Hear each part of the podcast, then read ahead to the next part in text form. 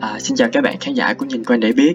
À, Một tuần nữa đã trôi qua và hôm nay Trầm Nghĩa rất vui khi lại được ngồi trò chuyện với các bạn Đặc biệt là trong những ngày cuối năm như thế này. À, Thì vào những ngày này Trầm Nghĩa nghĩ rằng các bạn đang rất bận rộn à, Như là mua sắm, tranh thủ hoàn tất công việc chưa xong của năm cũ Hoặc là lên kế hoạch cho năm mới. Nhưng mà Trầm Nghĩa tin chắc rằng có một việc mà tất cả những người quan tâm đến tài chính cá nhân đều phải làm à, Đó là tổng kết lại tài chính à, cuối năm. Thoạt nghe qua thì tưởng đơn giản, nhưng có thể nhiều bạn sẽ cảm thấy bối rối và không biết nên bắt đầu từ đâu. Chính vì vậy hôm nay à, uh, Redback đã mời đến đây một uh, khách mời đặc biệt để cùng chúng ta trò chuyện về chủ đề này. Uh, giới thiệu một chút về khách mời lần này uh, thì chị đã tốt nghiệp đại học uh, RMIT và nhận được học bổng thạc sĩ thương mại toàn cầu. Ngoài ra chị cũng là chủ nhân của blog Ivy kể chuyện và là admin của nhóm tài chính cá nhân cho người mới bắt đầu. Thì uh, với những hiểu biết về tài chính cá nhân cũng như những hoạt động sôi nổi trong suốt năm qua, Trọng Nghĩa tin chắc rằng à, khách mời lần này sẽ mang đến cho các bạn những góc nhìn thú vị về chủ đề ngày hôm nay nói riêng à, và về vấn đề tài chính cá nhân nói chung.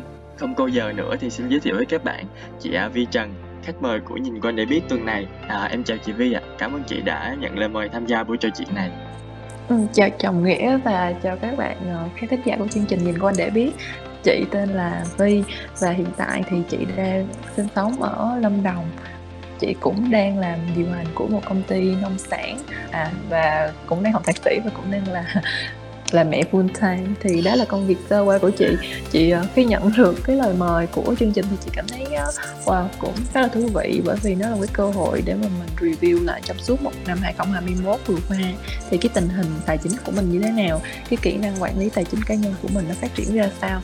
Và lần nữa cảm ơn chương trình đã cho chị một cơ hội cùng nhìn lại suốt một năm 2021 chúng ta đã có và có thể là đã mất những cái gì yeah. Dạ. để bắt đầu buổi trò chuyện ngày hôm nay thì em xin phép hỏi chị một cái câu hỏi uh, ngoài làm chút xíu uh, nếu mà được dùng ba từ để mô tả chung về năm 2021 á, thì sẽ chị sẽ chọn ba từ gì và vì sao Uhm, nếu như mà để chọn ba từ để mà nói về năm 2021 thì chị nghĩ cái từ đầu tiên đó là bước ngoặt từ thứ hai là mất mát và từ thứ ba là khởi đầu Ừ, khi mà chị nói tới từ bước ngoặt ở đây là nó giống như một câu chuyện thì chị nghĩ là nếu như mà các bạn độc giả mà đang ở Việt Nam thì các bạn trong khoảng tháng 8, tháng 9, tháng 10 là 3 tháng mà chị nghĩ là nếu như đặc biệt là ở khu vực Sài Gòn hay là Bình Dương hay là khu vực miền Nam ở miền Tây á, cũng không nặng lắm nhưng mà Sài Gòn với Bình Dương là nặng nhất thì các bạn sẽ trải qua một cái giai đoạn rất là kinh hoàng sợ hãi lock, thành phố lockdown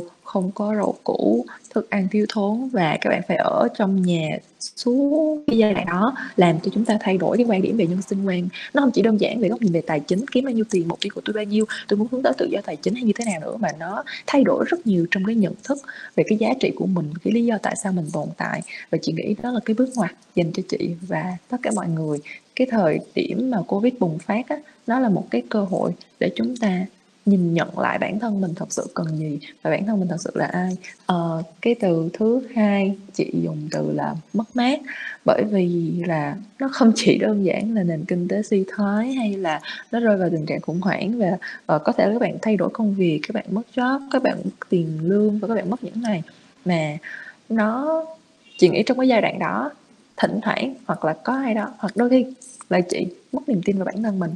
Và lúc đó em em em hiểu cảm giác bởi vì chị có là một cái dự án ờ, cá nhân thôi. Khi mà chị thấy chị ở lâm đồng thì ờ, chị thấy mọi người cần rau củ. Cái hệ thống logistics giống như là gần như là sụp đổ ở th- thời điểm đó luôn. Thì chị mới uh, dùng tiền cá nhân tiền gia đình uh, kêu gọi mấy cô vựa rau ở trên uh, hàng xóm nhà chị rồi đồ các thứ cái cảm giác như là mình quay lại một cái thời năm 1945 khi đất nước đang rơi vào cái cuộc khủng hoảng đói mà hai triệu người chết nó nó kinh khủng tới mức mà cả đêm chị không thể nào ngủ được trong suốt một tuần luôn. Bởi vì chị thấy là tại sao nó quá khổ đi. Giống như là em hiểu là trong suốt một năm á chị làm việc rất là tốt chị kiếm được nhiều tiền chị đặt ra được mục tiêu đầu tư và chị hoàn thành và chị break goal khi mà chị trả nợ thì tự nhiên tới giai đoạn tháng 8 á mọi thứ mất hết luôn. Từ mục tiêu tài chính rồi, rồi tất cả mọi thứ bởi vì xung quanh á tiền bạc nó không còn là vấn đề nữa. Khi mà những người mà mình quen biết họ mất đi thì chị nghĩ là năm 2021 cái từ thứ hai mà chị muốn nói tới đó là sự mất mát. Thì từ thứ ba là chị muốn nói tới đó là khởi đầu. Thì khi mà từ cái thời điểm mà ừm, Sài Gòn bắt đầu mở cửa trở lại là khoảng cỡ tháng 10 thì lúc này á, nền kinh tế bắt đầu dần dần khôi phục và mọi người bắt đầu một cái bình thường mới. Và chị nghĩ là thỉnh thoảng khi mà chúng ta trải qua cuộc khủng hoảng chúng ta đi qua cái giai đoạn đó nó quá khó khăn và chúng ta nghĩ là nó tới giới hạn của sự chịu đựng. Nhưng mà khi mở cửa lại rồi thì mọi thứ bắt đầu giống như là một cái cây về mùa xuân á nó bắt đầu nó có những cái chồi non trở lại. Nhưng mà những cái vết thẹo từ mùa đông chắc chắn vẫn sẽ còn. Ờ, như cái việc kinh doanh của chị đây chị có công ty nông sản thì cái mô hình kinh doanh trong cái thời uh, cái covid mà bị lockdown á, nó sẽ hoàn toàn khác so với cái việc mà mở cửa lại. Có nghĩa là lúc này supply uh, cái hệ thống supply chain nó đã bắt đầu nó khôi phục trở lại giao thông vận tải dễ dàng hơn giá rau củ bắt đầu lên trở lại thì cái đối tượng khách hàng á, họ chuyển cái hành vi trong mùa dịch em chỉ mua online thôi nhưng mà khi hết mùa dịch rồi thì em sẽ bắt đầu quay lại những cái uh, việc mua. Ví dụ như là um, đi siêu thị đi chợ đi chợ đầu mối và cái tỷ lệ mà giảm mua online thì nó đã có tăng so với trước dịch, nhưng mà so với cái thời kỳ lockdown thì chắc chắn nó sẽ không bằng. Thì thành ra là mình cũng phải đáp ứng lại so với cái ờ, nhu cầu của thị trường lúc này. Thì chị nghĩ nó là cái sự tái khởi động lại và nó bắt đầu lại cho một cái nền kinh tế mới. Và khi mà tìm hiểu về cái nền kinh tế vĩ mô thì chúng ta cũng đang dùng hiểu đầu một cái thời kỳ lạm phát. Cho nên khi mà mình có đủ thông tin, đủ kiến thức thì mình sẽ biết được đó là next step chúng ta cần phải làm gì vì thì nghĩ rằng là có một cái sự liên quan nào đó giữa thái độ của mình về cuộc sống với cái vấn đề tài chính cá nhân thì uh, với những cái gì mà chị vừa chia sẻ thì không biết là nếu mà được miêu tả về tài chính cá nhân của chị trong năm qua thì chị có dùng những cái từ như trên không hay là chị có những cái quan điểm như thế nào? Ừ, thật ra uh, khi mà em em ra trường ha em tốt nghiệp em có gia đình cái vấn đề tài chính cá nhân á nó chỉ là một cái kỹ năng tí xíu trong tất cả những cái việc mà em phải deal thôi. Và đặc biệt là nếu như em kinh doanh thì nó còn phải là quản trị, rồi nếu như lập gia đình thì nó còn là tài chính gia đình. Cho nên chị nghĩ là tài chính cá nhân nó chỉ là một phần và một kỹ năng rất là cơ bản mà ai cũng nên học và cải thiện. Bởi vì tài chính cá nhân nó không thể tách biệt ra khỏi cái cuộc sống của chị, nó không thể tách biệt ra khỏi cái cái cái quản trị tài chính về kinh doanh, về về gia đình. Cho nên chị nghĩ là nếu như mà được hỏi thì chị cũng sẽ trả lời như vậy yeah. Bên cạnh cái tinh thần tích cực thì cái việc mình có một cái kế hoạch tài chính kỹ càng cho một năm rất là quan trọng thì covid nó đã diễn ra được hơn khoảng hơn 2 năm nay rồi à, trước khi mà cùng chị nhìn lại năm 2021 á, thì ờ, em muốn hỏi một chút về cái kế hoạch tài chính mà chị đã đặt ra cho đầu năm nay trước những cái ảnh hưởng từ Covid nói nói chung và những cái thay đổi trong cuộc sống nói riêng của chị trong năm ờ, 2020 á, thì sang năm 2021 chị đã điều chỉnh kế hoạch tài chính của mình như thế nào? Trong suốt một năm 2021 nếu mà nhìn lại về cái mục tiêu của chị á, thì chị hoàn toàn đã đạt được là chỉ có một cái mục tiêu rất là lớn vào một đầu năm. Là ví dụ như là năm 2021 đầu năm thì chị có một mục tiêu đó là chị muốn mua đất. Năm nay chị muốn đầu tư đất bất động sản. Và chị muốn đặt ra mục tiêu đó là chị mua đất. Và chị có cái số tiền là chừng này. Sau đó thì uh, khoảng cỡ tháng 3 chị đạt được mục tiêu này thì bắt đầu chị lên được cái mục tiêu là trả nợ. Thì em hiểu là khi mà mình biết được chính xác cái số tiền mà mình cần phải trả nợ mỗi tháng em đóng lãi ngân hàng là bao nhiêu ví dụ như là vài trăm triệu đó thì chị đặt cái mục tiêu đó là mỗi tháng bắt buộc mình phải trả ít nhất cho ngân hàng cái nợ cái nợ gốc là bao nhiêu triệu và cái lãi thì mình không nói rồi. Đó, thì chị ờ, trong vòng 6 tháng chị trả được chừng này tiền và trong vòng hai tháng cuối chị trả được chừng này tiền. Thì cộng lại hết so với cái mục tiêu ban đầu mà chị đề ra là chị break goal luôn. Có nghĩa là chị đã kiếm nhiều tiền hơn cái mức mà chị mong đợi. Thì quay trở lại đó là cái mục tiêu vào năm 2021 á, thì nếu như xét về cái khía cạnh mà kiếm được bao nhiêu tiền và có hoàn thành hay không thì chị nghĩ rằng là chị đã làm rất là tốt. Nhưng mà hỏi lại á, uh, cái mục tiêu đó nó có còn quan trọng với chị nữa hay không á thì sau một đợt đại dịch thì chị nói rồi thay đổi hết góc nhìn về cái nhân sinh quan của mình luôn. Lúc đó khi hồi đầu năm thì chị đặt mục tiêu em hiểu là mình có một cái giấc mơ mình chinh phục nó dạng như là mình leo lên một cái ngọn núi gì đó. Và em cứ tích tắc tích tắc em leo lên ngọn núi. Và mỗi khi mà em leo được cái ngọn núi đó rồi là giống như là em đạt được cái mục đích đó rồi cái mục tiêu đó rồi thì em cảm giác như là mình rất là thỏa mãn cái tôi của mình. Kiểu như là wow mình đã làm được và mình chiến thắng chính mình. Uh, mình có một con số cụ thể. Bởi vì tiền mà hay là tài chính á, nó nó dễ em có cái chỗ. Đó là em có một con số cụ thể. Và em suy nghĩ là những cái nguồn lực những cái resource những cái khả năng nào mà em có thể tận dụng được hết để mà em khai thác được và em kiếm được cái số tiền mà em đặt ra. Và cái cảm giác khi mà em hoàn thành và em phá vỡ nó em kiếm nhiều hơn cái mức em đặt mục tiêu á nó là một cảm giác thỏa mãn một cái cảm giác chinh phục. Ừ. nó thiên về cái tôi hơn nó thiên về cái ego của mình hơn. Nhưng mà tới khi mà đại dịch á chị không thể nào tưởng tượng nổi rằng là nó lại khủng hoảng đến như vậy á. Và cái thời điểm đại dịch đó thì chị xác định là ok chị kiếm tiền chị chị dừng cái kế hoạch trả nợ lại. Và chị dành những cái số tiền mà chị đã có chị sẽ đi mua rau củ quả. Khi mà chị giúp ở như vậy á thì những cái mục tiêu về tài chính từ ban đầu nó không còn nữa. Mà cái mục tiêu bây giờ làm sao để mà mình cố gắng mình giúp được nhiều người nhất có thể? Thì những cái đó là cái điều mà chị tự hào nhất. Thì uh, ngoài cái cái cái dự án từ thiện trong năm qua thì uh, em có cảm giác rằng năm 2021 của chị là một năm thực sự rất là sôi động. Không biết có phải là do cá nhân em mới biết chị gần đây không nhưng mà em lướt đọc cái bài của chị thì tìm hiểu về thông tin của chị thấy như vậy. À, về mặt cuộc sống thì chị đã trở thành một bà mẹ bỉm sữa nè. À, ừ. về công việc thì um, nếu mà em không không sai thì chị đã chuyển hẳn về Đà Lạt để theo đuổi cái dự án ừ. phát triển nông nghiệp.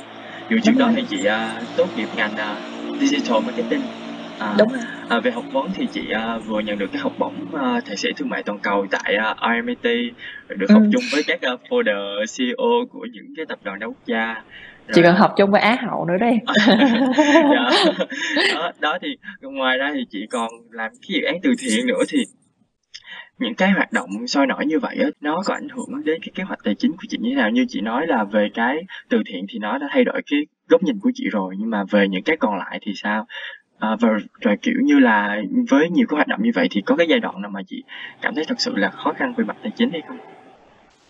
ừ, câu hỏi của em rất là hay, cảm ơn Trọng Nghĩa. Những cái sự kiện trong cái cuộc đời của mình á, những cái sự kiện quan trọng bởi vì năm 2021 như vậy thì nó có ảnh hưởng tới cái tài chính của mình không? Thì khẳng định là có em, làm cái gì nó cũng sẽ bị ảnh hưởng hết. Bởi vì đơn giản đó là em em em em trở thành là mẹ, em không thể dồn toàn tâm toàn sức cho cái kiếm tiền được nữa, hay là nó sẽ bị ảnh hưởng rất là nhiều bởi vì cái ưu tiên hàng đầu của em bây giờ lúc này á, trở thành là em bé. Cho nên là cái việc mà và nó có rất là nhiều những cái chi phí phát sinh. Cũng may là chị theo cái lối sống tối giản.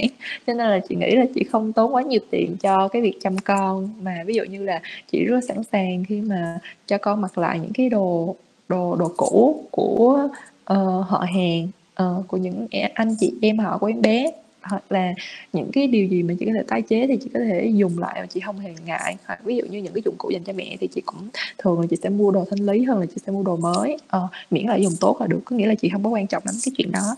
Thì thành ra là nhờ vào một cái kỹ năng quản lý tài chính khá là tốt từ cái thời mà còn độc thân cho nên khi mà chị áp dụng kể cả khi chị là mẹ thì nó không có ảnh hưởng nhiều. Khi mà em là mẹ hay là em làm cha rồi, thì em sẽ có cái cảm giác đó là em thấy cái gì dễ thương quá, hay là em quá thích đi, em cũng đem về hết cho con cái của em.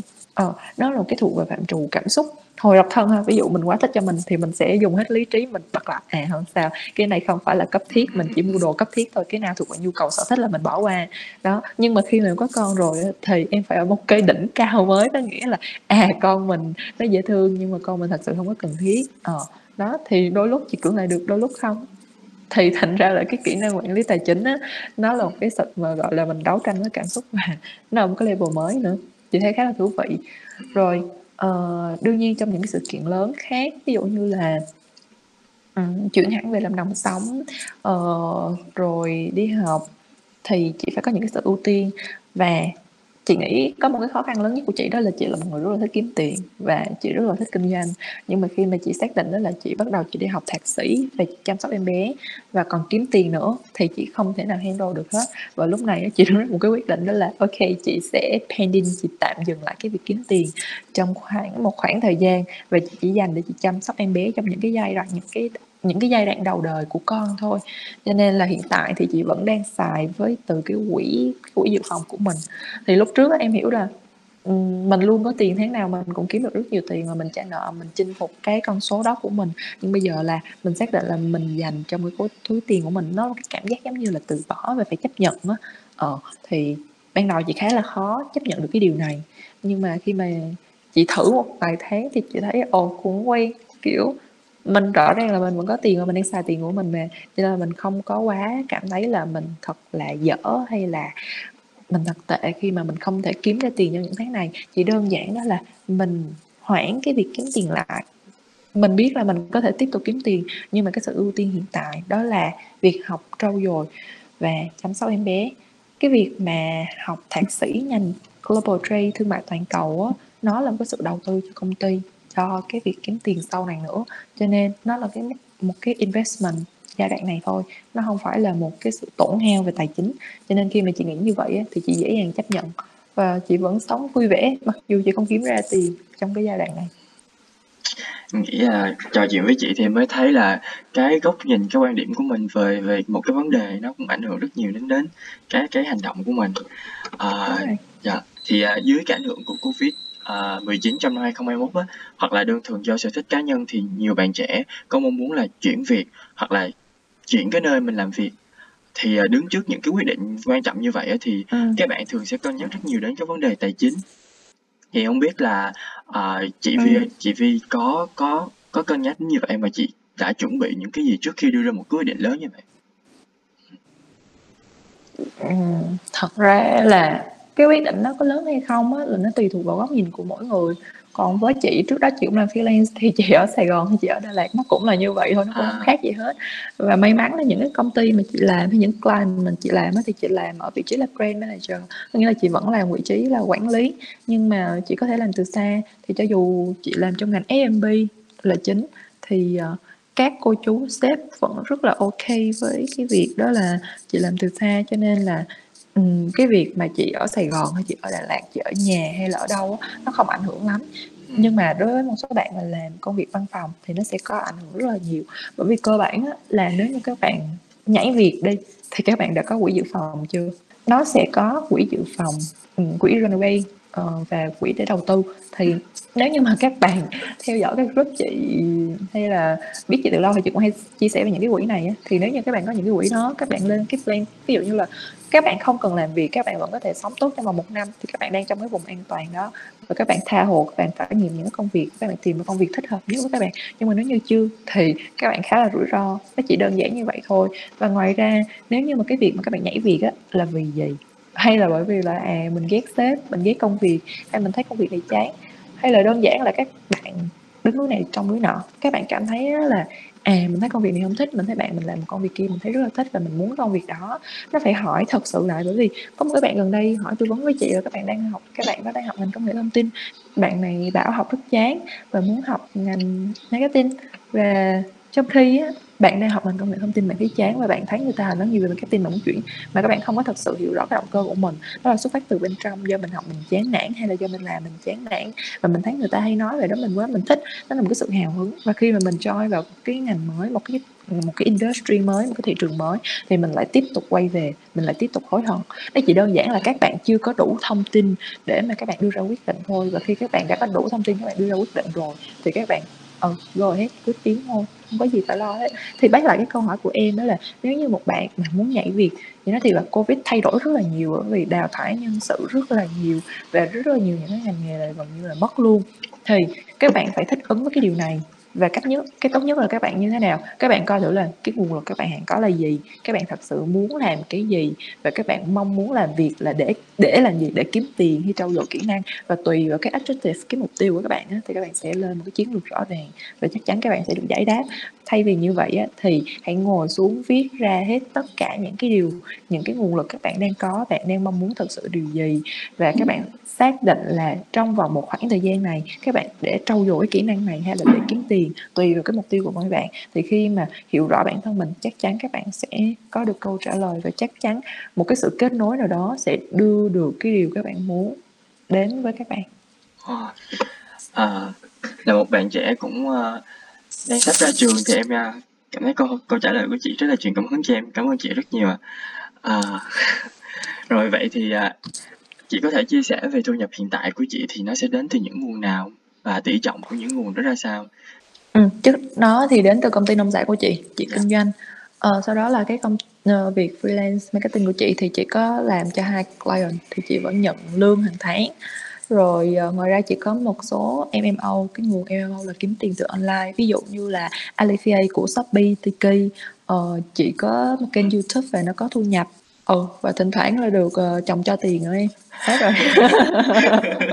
vậy thì những cái phần này nó nó nó chiếm đi trọng bao nhiêu chị chị nghĩ là chiếm là khoảng cỡ nếu như mà cộng lại hai cái nguồn thu nhập chính là hai nguồn thu nhập thụ động chính của chị là chiếm khoảng cỡ là 75 tới 80 phần trăm còn 20 phần trăm còn lại thì nó sẽ từ những cái nguồn thu thụ động. Ví dụ như là từ những cái kênh online kênh YouTube Alifia hay là brand book bài. Ờ, thì nó nó không bao nhiêu hết nhưng mà chính vẫn là từ việc kinh doanh của chị.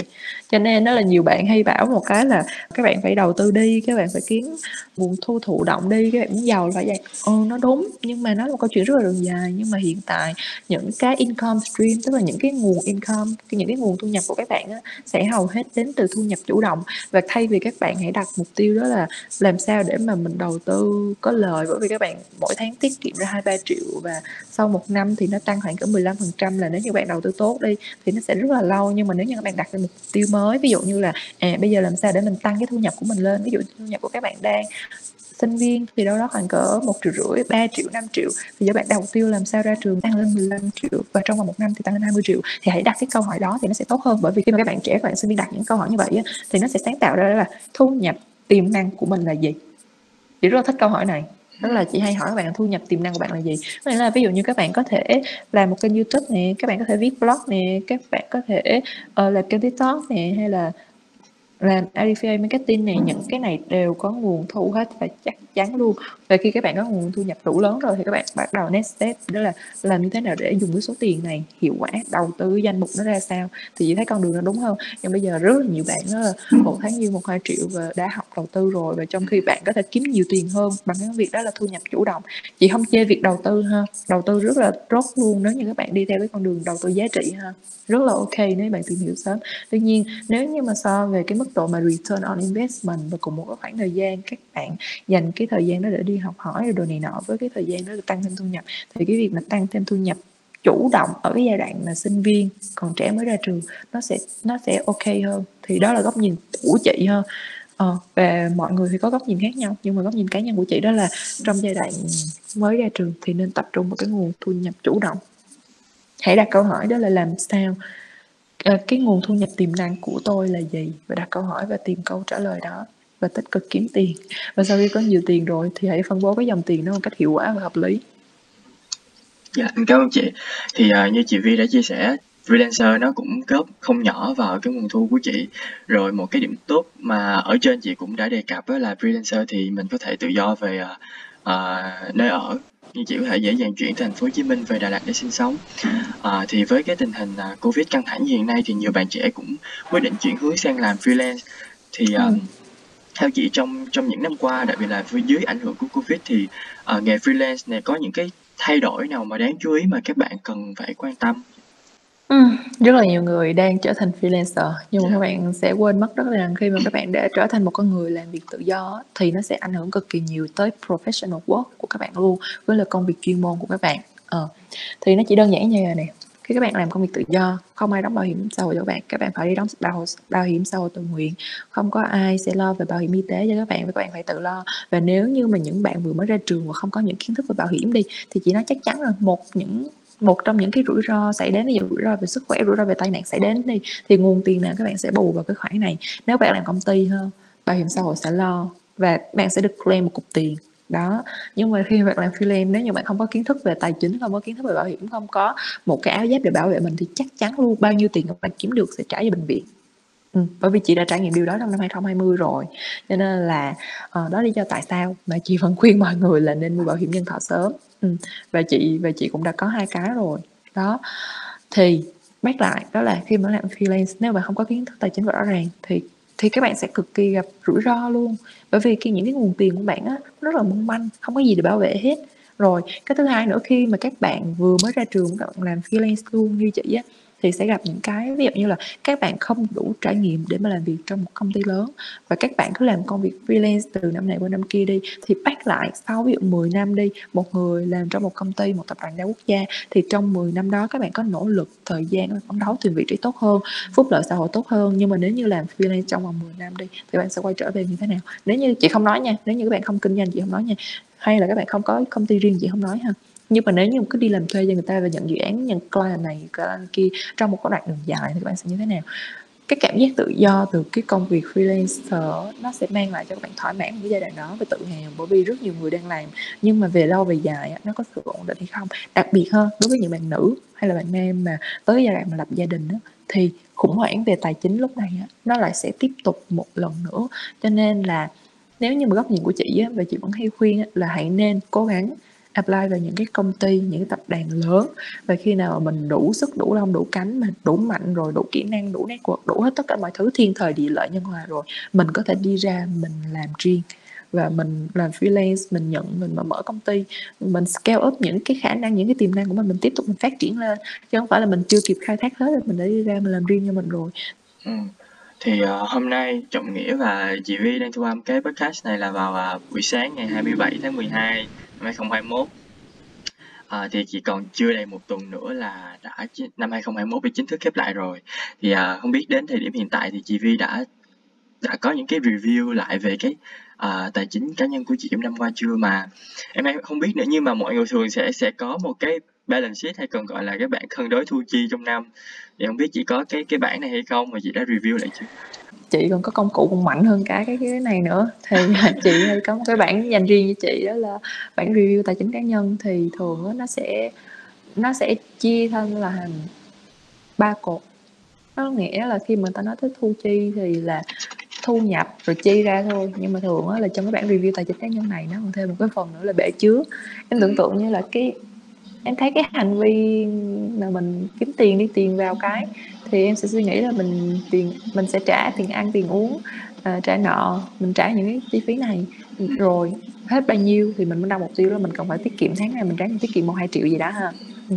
nhưng mà nếu như em tìm hiểu về tài chính cá nhân hay là cái kỹ quản lý á, thì em sẽ thấy những cái cuốn sách hay nói là mày phải đổi công thức. Bởi vì công thức hiện tại mà mọi người đang dùng là thu nhập trừ đi chi tiêu bằng tiết kiệm thì bây giờ phải đổi lại đó là thu nhập trừ cho tiết kiệm bằng chi tiêu. Có nghĩa là mình phải để dành một cục tiền trước sau đó mà mình mới chi tiêu. Tiền vào thì cất cái số tiền đi cái số tiền mà mình mong muốn mình tiết kiệm của tháng đó đi. Rồi còn dư bao nhiêu thì mình mới xài tiền thôi. Bởi vì tiền mà có bao nhiêu cũng xài hết rồi. Đó thì khi mà quản lý áp dụng cái công thức đó thì uh, phát triển lên thành một cái bảng đó là bảng review tài chính. Thì cái phần tiết kiệm á, em tưởng tượng như bể chứa. Thì cái dòng tiền của mình sẽ như một cái dòng chảy tiền chảy vào có nghĩa là thu nhập của em vào sau đó em chứa đầy cái bể chứa của mình. Chứa đầy đi. Có nghĩa em muốn tiết kiệm bao nhiêu đó. Ví dụ một tháng mục tiêu của em là 10 triệu 20 triệu một hai triệu gì đó. Chứa đầy hết rồi bắt đầu mới cho tiền nó chảy ra. Thì khi mà em quản lý em cứ tưởng tượng tiền của mình như một dòng chảy vậy thì em sẽ biết được đó là ừ, tháng này mình mục tiêu mình muốn tiết kiệm bao nhiêu. Và chị chưa nói tới cái công cụ để mà mình giữ tiền hay mình đầu tư hay hay tùy vào cái taste của cái cái khẩu vị của mỗi người ấy, thì sẽ có những cái cách giữ tiền khác nhau. Đó ví dụ có thể là vàng có thể là chứng chỉ quỹ có thể là trái phiếu chính phủ trái phiếu doanh nghiệp hay là uh, các bạn chưa có quỹ dự phòng cho nên là các bạn sẽ dành khoảng một hai năm để có cái quỹ dự phòng quỹ khẩn cấp. Đó hoặc là bảo hiểm nhân thọ thì tùy vào mỗi người thì cái bể chứa này nó sẽ có một cái khẩu vị khác nhau thì với bản thân chị thì chị luôn áp dụng cái này. Và chị thấy nó khá là ổn. Và cái này nó là cái công cụ để mà mình review hàng tháng có thử tháng này là mình đã có được bao nhiêu nó có đạt được cái mục tiêu cho tất cả năm hay không. Ví dụ như là uh, chị đặt ra mục tiêu đó là mỗi tháng chị sẽ trả nợ ngân hàng là 20 triệu. Thì đầu tiên tiền về là bỏ 20 triệu vào trong một cái tài khoản uh, tài khoản ngân hàng khác. Và để đó khi mà đủ số tiền rồi thì mình sẽ nhờ ngân hàng trừ trừ nợ cho mình trừ cái lãi gốc cho mình. Đó. Thì uh, nhờ vào cái bảng này thì mình sẽ biết được là tháng này mình kiếm được tổng cộng là bao nhiêu tiền và mình chi ra những cái gì và mình đã trả nợ được bao nhiêu. So với cái mục tiêu lớn nhất của cả năm mà mình đề ra với mục tiêu lớn nhất của cả năm đề ra đó là chị muốn mua đất và chị có nợ và chị trả nợ cái số phần tiền này. Thì dựa vào cái công cụ như vậy á, thì mình sẽ quản lý được cả cái bức tranh tài chính rất là chi tiết nhỏ hàng tháng mình thu chi như thế nào mình để dành được bao nhiêu mình đầu tư ra sao và đồng thời á, nó sẽ giải quyết được một phần trong cái bức tranh tài chính của cả năm Ừ. Thì thường mà khi chị tổng kết lại cái tài chính của nguyên năm như vậy thì chị có theo những cái bước nào cụ thể không chị? Thường là chị sẽ không có tổng kết theo năm mà chị làm theo tháng, tháng. y như ừm, có nghĩa là tháng này chị cũng sẽ review lại và chị sử dụng chị viết tay, chị viết tay rất là nhiều bởi vì chị rất là thích viết, đó là một cách để mình kết nối với, bên trong của mình là rất là tốt. Thì khi mà chị kết nối thì chị sẽ luôn hay đặt câu hỏi đó là, ờ, mình mong muốn cái gì cái đã? Đầu tiên chị hỏi cái muốn cái gì, sau đó chị hỏi là tại sao mình muốn cái điều này? Nó hông phải là dạng, à, tháng này tôi muốn kiếm 20.000.000 bởi vì tôi thích 20.000.000 mà nó sẽ là 20.000.000 này mình làm để làm gì? Để mình trả nợ ngân hàng, mình muốn mua một cái gì đó, mình mua một món quà, hay là mình muốn ấp ủ một cái kế hoạch lớn trong tương lai, ví dụ như có thể là xây nhà, hay là mua một cái gì đó chẳng hạn. Thì để làm gì? Và khi mình đã xác định rõ được mục tiêu rồi thì tiếp theo câu hỏi đó là how, làm như thế nào để mình kiếm được cái số tiền này, những cái nguồn thu nào mình sẽ có và có thể là chỉ có thể lấy lại nợ hoặc là đại khái là như vậy á. Thì khi mà mình có những cái mục tiêu đó là hỏi tại sao, hỏi cái gì là muốn cái gì đã, hỏi what, hỏi tại sao, hỏi how, tại khái là hãy viết ra. Và khi mà mình đã xác định rõ được động cơ rồi thì cái cái bản review tài chính cá nhân đó, nó chỉ là một cái công cụ của mình thôi để mình quản lý thôi, làm sao đó để mình quay trở lại mình họ đạt được cái mục tiêu trong tháng đó trong năm đó của mình. Ờ, mọi người hay, quá chú tâm tới việc là phải sử dụng cái app này, sử dụng công cụ này để quản lý tài chính nhưng mà bắt lại, quản lý tài chính để làm cái gì? Thì cái câu hỏi lớn nhất vẫn là như vậy. Ví dụ như mình có những mục tiêu thì mình theo đuổi mục tiêu đó, còn nếu như không thì thôi. Còn quản lý tài chính là một tháng mục tiêu của mình tiết kiệm 2.000.000, 1.000.000, 3.000.000. Vậy bây giờ tiết kiệm để làm gì? à, các bạn có thể sống thoải mái mà, nhưng mà mục tiêu quay trở lại tiết kiệm để làm gì? Có kế hoạch để làm gì? Đó, thì chị nghĩ là công cụ chỉ là một phần thôi, quan trọng là mình biết mình đang làm gì. Yeah. So với năm 2020 á, thì tổng cái dòng tiền ra và vào của chị nó tăng giảm như thế nào chị? Giờ hỏi tăng thì có tăng, cái giờ hỏi biểu tăng giảm bao nhiêu phần trăm thì chị hông biết nữa, nhưng mà Ừm. so với năm 2020 thì ví dụ như năm 2020 thì chị cũng, ơ, tham gia một cái dự án, ừm, mua một cái dự án chung cư ở Sài Gòn, 2021 thì chị mua một miếng đất ở quê và chị đang trả nợ, vẫn đang cày. Và bây giờ thì khi mà tài chính chị khá là ổn định thì chị đi học thạc sĩ, thì chị nghĩ là nếu như mà so sánh so giữa năm nay với năm trước á, thì chị thấy nó sẽ bởi vì chị không phải là con người quá là chi ly về cái việc đó là mình kiếm được bao nhiêu tiền và mình chi ra bao nhiêu tiền và so với tháng trước sao, so với năm trước thì sao, mà chỉ mục tiêu đó là năm 2021 mục tiêu lớn nhất của mình là gì, mình có đạt được hay không và mình đi được bao nhiêu phần trăm kế hoạch rồi, 2020 kế hoạch của mình là gì? Và tiếp những cái năm tiếp theo á, bởi vì những cái kế hoạch dài hạn em, kiểu, mua chung cư là mua đâu phải là mua một cái rụp mấy tỷ hay mua liền đâu, mà nó là chỉ mua theo dự án cho nên là nó một cái dòng tiền phân bổ rất là dài hạn thì làm sao để mà mình tiếp tục, mình thực hiện mục tiêu trong năm 2020 và vẫn hoàn thành được mục tiêu năm 2021 á, ờ, hơn là cái việc đó là không một cái con số cụ thể năm nay mình làm giỏi hơn năm ngoái, ờ, hông, nó tùy thời nữa, chị nghĩ Dạ. là như vậy. Có năm mình làm rất tốt nhưng có năm mình chưa chắc mình đã làm tốt, cho nên là chị thường quay về cái mục tiêu của mình hơn. Dạ. À, thì có thể nói năm 2021 là năm đầu tiên mà chị bước vào cuộc sống hôn nhân, đúng đúng hông chị? Ừ, ừ. Dạ, thì, ờ, như chị cũng đã nói chia sẻ ở trước rồi, thì, ờ, khi mà bước vào cuộc sống hôn nhân thì cái tài chính cá nhân của mình nó chỉ là một cái rất nhỏ trong một bức tranh tổng thể, ngoài ra thì mình phải Đúng rồi. có cái tài chính gia đình nữa. Thì như vậy thì chị có thể Ừm. chia sẻ một chút xíu về những cái thay đổi này được không? Ờ, tùy vào mỗi người, mỗi cặp vợ chồng họ sẽ có những cái cách quản lý tài chính cá nhân khác nhau. Nhưng mà với chị với lại cái người partner của chị á, thì khá là rõ ràng minh bạch, có nghĩa là tiền của anh là của anh, tiền của em là của em.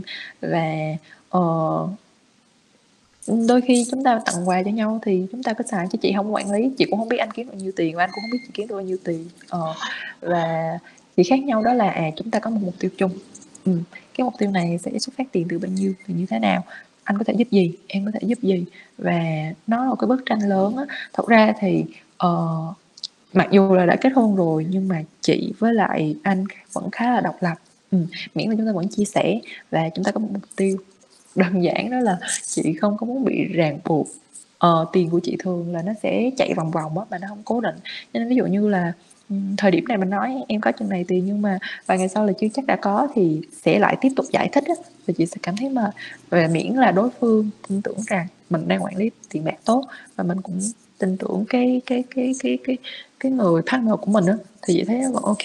Nhưng mà nó vẫn sẽ có ảnh hưởng bởi vì vẫn phải nuôi con chung này cho nên là sẽ có một cái quỹ chung. Đó là à, mỗi tháng anh đưa chừng này tiền em đưa chừng này tiền và chúng ta sẽ dành để nuôi con. Thì chị thấy quản lý tiền này khá là thoải mái chị vui với cái việc này. Còn chị không có nhu cầu chị không có nhu cầu sẽ giữ tiền của chồng sau đó mình sẽ suy nghĩ tiền của chồng như thế nào. Bởi vì uh, không phải tiền của chị á, thì chị vẫn sẽ nghĩ chị vẫn sẽ mặc định đó là tiền này là tiền của chồng và mình chỉ giúp giữ hộ thôi và sẽ có những cái tính toán chung cho cả hai thì hiện tại thì chị vẫn còn đang quá nhiều những cái tài chính của chị riêng mà chị cần phải quản lý. Cho nên chị thấy anh đang làm tốt thì anh cứ làm đi. Ờ, cũng may mắn là chị với lại anh khá là hợp với quan điểm độc lập này, kể cả tài chính, tiền bạc hay là những cái vấn đề rất là riêng tư của nhau. Như chị chia sẻ là trong bất kỳ cái vấn đề nào cũng vậy, trong kể cả trong hôn nhân cũng vậy, mình vẫn có một cái cần có một cái sự tôn trọng hay là sự độc lập, tự do nhất định. Thì ừ. sau nhiều cái buổi trò chuyện với các khách mời của cái chuyên mục này á, thì, à, Trọng Nghĩa nhận ra rằng đích đến của những người quan tâm đến tài chính cá nhân đều là tự do tài chính. À, hông biết thì chị Vi thì sao ạ? Chị có đang trên cái con đường theo đuổi cái cái cái tự do tài chính này không? Hay là chị có những mục tiêu khác? Nếu như mà chị có rất nhiều tiền thì chị vẫn sẽ làm việc, mà chị làm việc không phải là vì tiền nữa mà vì việc đơn giản đó là nó thuộc vào cái giá trị của mình xây dựng lên đó và nhiều người hướng tới là việc tự do. Mọi người nói là phải có chừng này tiền mới tự do nhưng mà với bản thân chị tự do là một cái khái niệm ở trong tâm trí của mình mình cảm thấy mình không bị phụ thuộc vào đồng tiền thì nó đã là tự do rồi. Và rất nhiều người nói tới khái niệm tự do tài chính, kiểu financial independence, financial freedom. Rất là nhiều người nói về những cái khái niệm này. Nhưng mà khi mà bản chất quay trở lại rồi, ta câu hỏi nếu như bạn thật sự có nhiều tiền rồi, lúc đó bạn có tự do hay không? Bạn có quit mọi job mà bạn đang làm nghĩ hết tất cả mọi việc mà bạn đang làm để mà bạn tận hưởng số tiền đó không?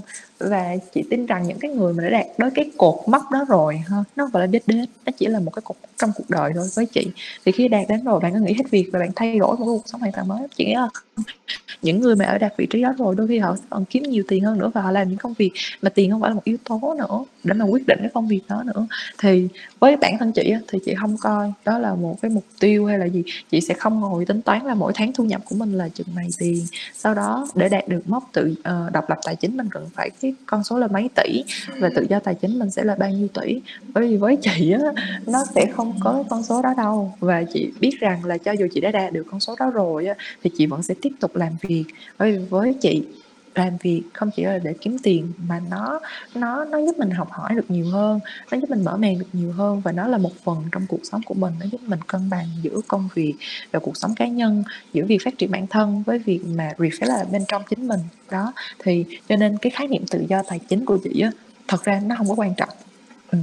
nó chỉ quan trọng là chị đang làm gì và chị cảm thấy happy hay không.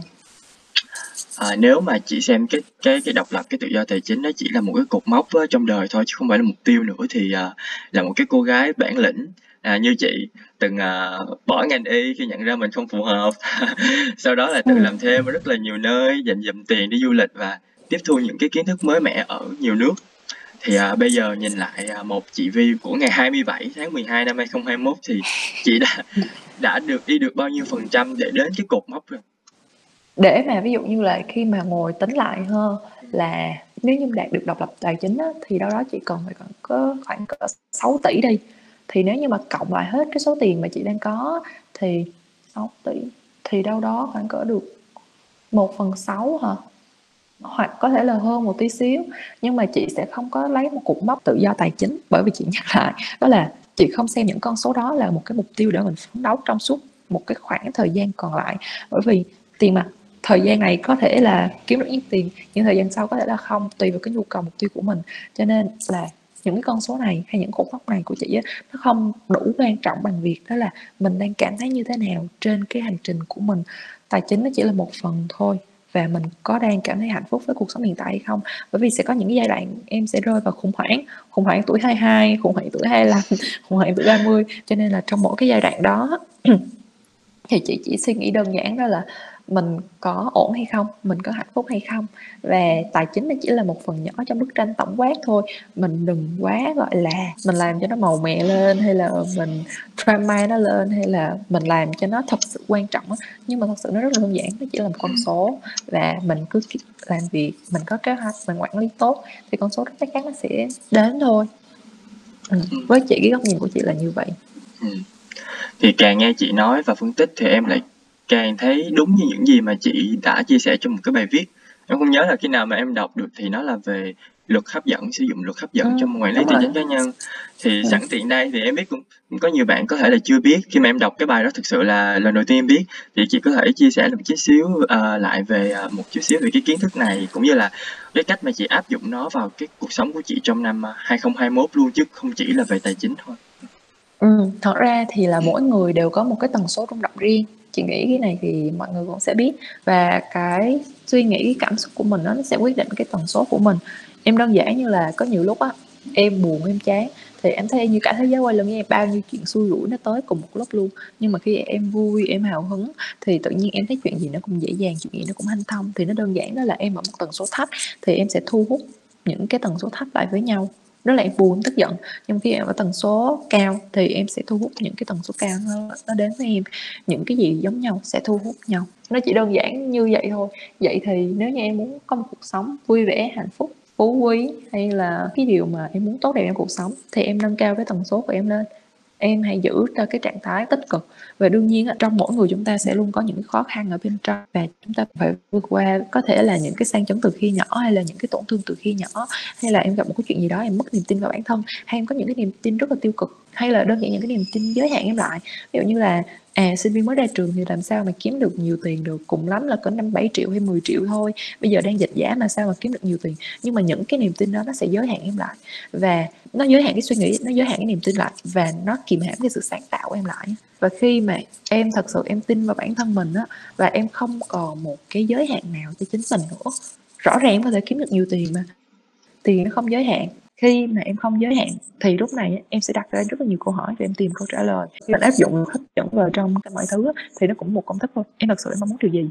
Có nghĩa là em mong muốn một cuộc sống tốt đẹp em mong muốn có thu nhập cao thì em mong muốn tập trung vào những cái điều này. Em nghĩ về nó thì khi mà mình mình suy nghĩ về nó đương nhiên nó sẽ có những cái nỗi sợ nó được trigger lên nó sẽ được khai thác lên.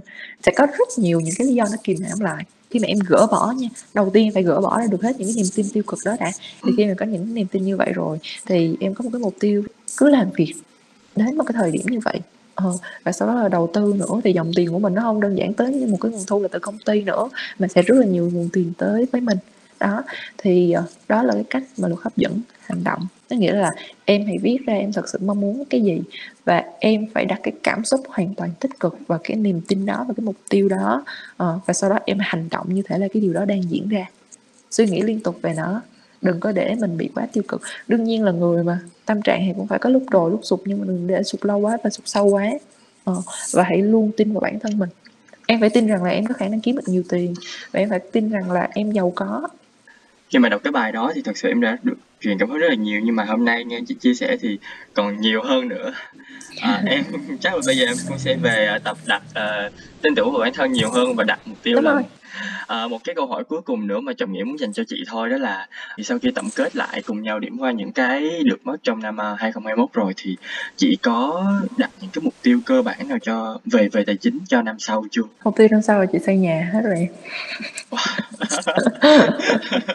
à, mặc dù là chỉ xây nhà thôi nhưng mà nó thực sự là rất là lớn à, nhưng mà em tin chắc là với với cái tinh thần lạc quan và kiểu cái sự nỗ lực không ngừng nghỉ uh, như là trong năm 2021 thì chị chắc chắn là sẽ đạt được cái mục tiêu này lời sau cùng thì uh, không biết chị có những cái điều gì muốn nhắn nhủ tới các bạn khán giả của chương trình Nhân quan để biết không? Ừ, chị không biết các bạn khán thính giả là đang ngồi tuổi bao nhiêu, có thể các bạn đang là sinh viên, người mới ra trường hay là đã đi làm hay là các anh chị đã làm việc lâu năm. Nhưng mà chị chỉ hy vọng rằng là trong suốt năm 2021 chúng ta đã có một cái thời kỳ khủng hoảng và ai cũng sẽ rơi vào khủng hoảng này thôi và chắc chắn nó sẽ thay đổi cái góc nhìn nhận cái nhân, nhân sinh quan của mình và có thể là chúng ta đã trải qua một giai đoạn cực kỳ khó khăn rồi. Vậy thì ờ, chúng ta đã học ra những bài học và next step đó là chúng ta sẽ áp dụng cái bài học này trong năm 2022 và trong nhiều năm sau đó như thế nào nữa. Nên hy vọng mọi người vẫn sẽ giữ được cái sự tích cực những cái niềm tin và chúng ta đừng có bị quá mù mị về những cái truyền thông hiện tại về những cái khái niệm như là tự do tài chính uh, phải đầu tư thì mới giàu. Và các bạn hãy quay lại đó là um, cái mục tiêu của mình là như thế nào. Các bạn có cảm thấy hạnh phúc hay không? Bởi vì với mình thì mình vẫn thấy cái điều đó là cái điều quan trọng nhất cho nên là một lần nữa chúc mọi người sẽ luôn bình an sức khỏe. Bởi vì thời điểm bây giờ có sức khỏe là có tất cả rồi đó. Và chúng ta tập trung vào những cái gì mà quan trọng nhất với mình khiến mình hạnh phúc khiến mình vui vẻ khiến mình thật sự gọi là tận hưởng cuộc sống thôi. Dạ. em cảm ơn những chia sẻ của chị. Thì À, buổi nói chuyện ngày hôm nay thực sự đã truyền cho em rất là nhiều à, cảm hứng không chỉ trong việc xây dựng à, và quản lý tài chính cá nhân mà còn là ở cái thái độ sống tích cực à, đặc biệt là trong những cái cái tháng dịch bệnh căng thẳng như thế này. À, một lần nữa thì cảm ơn chị đã dành thời gian uh, quý báu để tham gia chương trình hôm nay. À, chúc chị và gia đình uh, thật nhiều sức khỏe, à, luôn luôn tìm thấy niềm vui trong cuộc sống. Chúc cho các mục tiêu của chị uh, trong năm sau đều đạt được. Trọng nghĩa cảm ơn uh, các bạn khán thính giả uh, đã lắng nghe đến giờ phút này. Thì uh, hẹn gặp lại uh, các bạn uh, trong những số tiếp theo của chương trình nhìn qua đây biết. Cảm ơn em, xin chào em và xin chào các bạn.